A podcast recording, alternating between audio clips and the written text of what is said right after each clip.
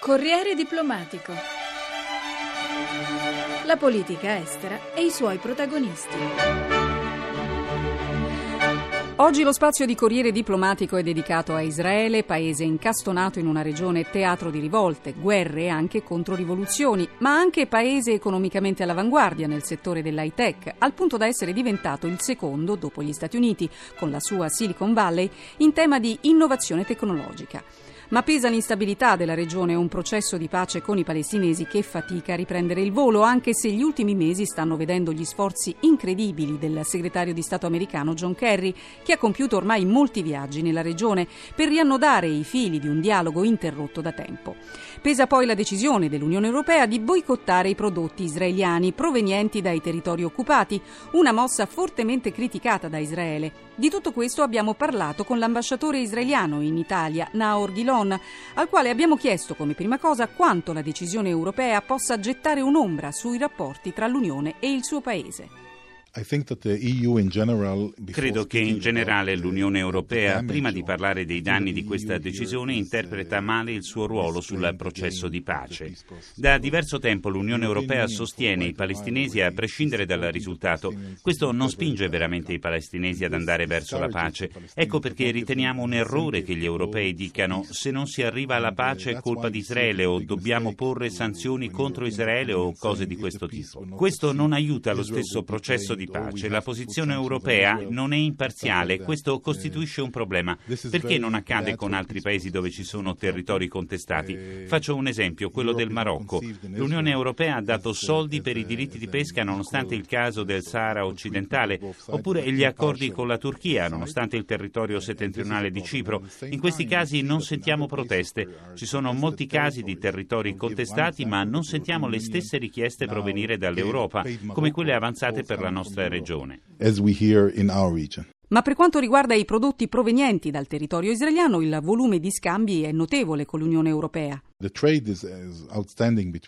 Lo scambio commerciale è impressionante tra Europa e Israele, a favore dell'Europa tra l'altro. Un terzo dei nostri scambi è con il vostro continente, nel settore della ricerca e dello sviluppo in particolare. Tra l'altro l'Italia è un grande partner commerciale per Israele anche nel settore della ricerca. Quindi sì, per noi è molto importante questa cooperazione con l'Europa e non solo dal punto di vista economico, ma anche dal punto di vista politico. Israele si considera molto vicina all'Europa. È l'unica democrazia democrazia in Medio Oriente. Vediamo l'Europa come parte della nostra cultura, molti di noi provengono da lì, tra cui i miei genitori. Ci vediamo come parte della cultura europea e quindi il boicottaggio ci disturba ancor più che sul semplice fronte economico. Venendo all'Italia che ha accettato la posizione europea sul boicottaggio, questo interferisce nei nostri scambi? Non credo che l'Italia abbia accettato, non c'è stata alcuna decisione di boicottaggio da parte dell'Unione Europea e questo lo dobbiamo chiarire. L'unica cosa di cui parla l'Europa è di indicare sui prodotti delle colonie la loro origine con delle etichette. Abbiamo sentito molte voci in Europa contro il boicottaggio, tra cui in Italia. Non credo quindi che siamo sulla strada verso verso le sanzioni. Ci sono organizzazioni non governative radicali che chiedono di boicottare Israele, ma questi gruppi non sono a favore del processo di pace. Sono gruppi che negano l'esistenza di Israele in ogni forma, che respingono la soluzione di due Stati. Ora usano l'arma dei prodotti delle colonie, ma vanno anche oltre. Chiedono di boicottare qualsiasi compagnia che abbia un business nei territori, ma Israele è unificato. Tutte le nostre istituzioni o aziende operano in tutto il paese. Ci vogliono disegnare come un paese che pratica l'apartheid, la segregazione. Per me, come israeliano nato e cresciuto in un sistema democratico, è così ridicolo. Basta vedere cosa accade attorno a noi. Si pensi al conflitto in Siria che ha già provocato così tante vittime. Ora, questi gruppi dicono che Israele è il problema e a me a volte sembra paradossale. Nel settore tecnologico Israele è il secondo paese al mondo per quanto riguarda le cosiddette start-up. È un settore che continuerà a crescere? Eh, Quando si parla di innovazione, start-up o high-tech in Israele, questa è una base importante della nostra economia. Abbiamo collaborato molto con l'Italia negli ultimi due o tre anni perché riteniamo che il vostro paese, con la la sua struttura economica di base forte, ha bisogno di una sorta di motore nuovo, soprattutto per aiutare i giovani, visto il tasso di disoccupazione. Le start-up, l'innovazione tecnologica, questi sono i posti dove i giovani devono indirizzarsi. Venendo alla situazione politica della regione mediorientale, si può dire che Israele è circondato da minacce potenziali e reali. L'ultima è arrivata pochi giorni fa da Hezbollah. Ma l'Iran per voi ha sempre rappresentato una minaccia particolare. È ancora la numero uno nonostante l'accordo con la comunità internazionale sul programma nucleare? Sì, perché molti dei problemi che vediamo attorno a noi sono originati o collegati all'Iran. Quando pensiamo all'estremismo di Hamas, per esempio, è sostenuto sostenuto dall'Iran. Quando pensiamo alla violenza del regime siriano è sostenuto dall'Iran. In Libano Hezbollah ha il controllo del paese e ora combatte in Siria. Anche in questo caso è uno strumento dell'Iran. Se guardiamo ai tanti problemi della regione, l'Iran è sempre incluso e questo prima che si doti dell'arma nucleare. E l'Iran non è un problema solo per Israele. Basta guardare agli altri paesi sunniti della regione che sono molto preoccupati che Teheran possa diventare una potenza nucleare. Ci sono sono tante lotte in Medio Oriente, ma oggi forse la più importante è quella tra sunniti e sciiti. L'Iran sciita preoccupa il Medio Oriente sunnita e un Iran con la bomba atomica sconvolge tutti gli equilibri della regione, facendo prendere una piega pericolosa che può portare ad una corsa al nucleare. Per noi l'Iran è ancora un problema. Iran is still in our eyes the problem. If we speak about the regime word, se parliamo del regime iraniano, crediamo che dopo tanti anni le sanzioni siano state efficaci. Hanno spinto quantomeno l'Iran da posizioni estremiste a scegliere un presidente come Rouhani. Era importante per gli iraniani mostrare all'Occidente un volto più conciliante. Io credo che sia ancora troppo presto per giudicare i cambiamenti che Rouhani promette. Lui stesso è parte del sistema. Negli ultimi venti anni ha avuto un ruolo nell'apparato, quindi non è un volto nuovo nella regione. Crediamo che si stia impegnando per dei cambiamenti, ma non siamo sicuri su quanto possano essere profondi. Dal nostro punto di vista, mantenere le sanzioni è il più grosso incentivo per Rouhani nel proseguire sulla strada del cambiamento. Capire che l'unico modo per l'Iran per uscire dal suo isolamento è rinunciare al programma nucleare e smettere di interferire negli affari di altri paesi. È eccessivo dire che in questa lotta vi trovate alleati con alcuni paesi sunniti della regione? Credo che gli interessi di Israele e quelli di alcuni paesi sunniti nella regione si avvicinino molto in questi giorni rispetto al passato, perché la minaccia dell'estremismo che loro sentono e che sentiamo anche noi è simile. Quindi sì, credo che i nostri interessi siano vicini molto più che in passato. Le rivolte nel mondo arabo hanno radicalmente cambiato il Medio Oriente. Quanto rappresentano un pericolo o quanto sono un'opportunità per Israele? Il problema più grande che abbiamo dopo queste rivolte è l'instabilità.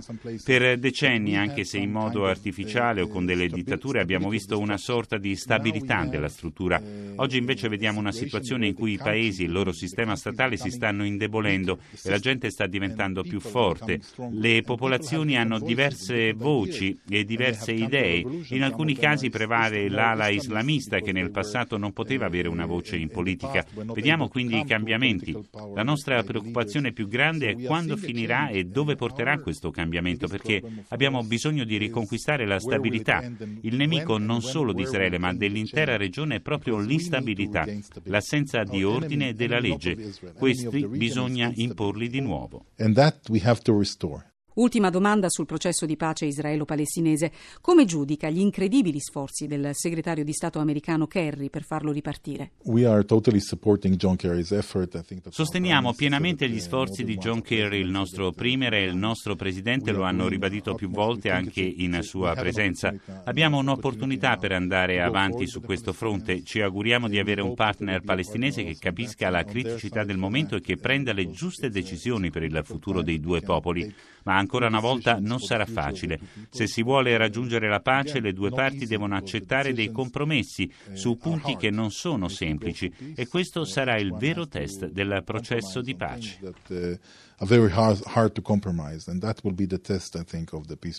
E sempre dedicato a Israele è un libro pubblicato da Salerno Editrice dal titolo Sinistra e Israele, che analizza come è nato e si è evoluto il rapporto tra Israele e la sinistra europea. L'autore è Fabio Nicolucci, esperto di relazioni internazionali, politica e sicurezza del Medio Oriente, al quale come prima domanda abbiamo chiesto quanto è cambiato il rapporto tra sionismo e sinistra del vecchio continente. Questo rapporto che era molto stretto all'inizio, anzi molti dei sionisti erano ebrei e molti rivoluzionari russi erano ebrei, c'era una forte identità di vedute e di partecipazione alle lotte nazionali, perché il sionismo nasce anche come emancipazione nazionale da una situazione di oppressione che veniva combattuta anche dai rivoluzionari russi, per esempio. Questo legame si spezza per ragioni geopolitiche con la guerra fredda e con, soprattutto con la scelta dell'Unione Sovietica di schierarsi nel campo arabo, sancita poi nella guerra del 1967 dei sei giorni. Negli anni post 11 settembre si è creata poi una saldatura tra il neoconservatorismo occidentale e dei governi israeliani che viravano sempre più a destra, è così? Sì, anzi, nel libro in realtà c'è una tesi originale che comincia a venire esaminata con interesse, cioè che in realtà il movimento neoconservatore nasce in Israele in particolare per l'opera di Netanyahu, che è un organizzatore, non solo, non solo, un rappresentante, ma un vero e proprio organizzatore, e poi con tutto un lavoro nei decenni, grazie anche alla dottrina dell'antiterrorismo morale, che nasceva anche dal fatto che il fratello è stato ucciso in un'azione di antiterrorismo, il fratello di Netanyahu, Yoni Netanyahu, che è un eroe nazionale in Israele, questa cosa ha generato poi la nascita e la, l'affermazione, soprattutto politica, dei neoconservatori americani, che quindi è successiva. In realtà questi hanno avuto più risalto perché sono andati al potere da frangia più marginale che erano con l'11 settembre con la decisione di Bush di farne la propria agenda politica.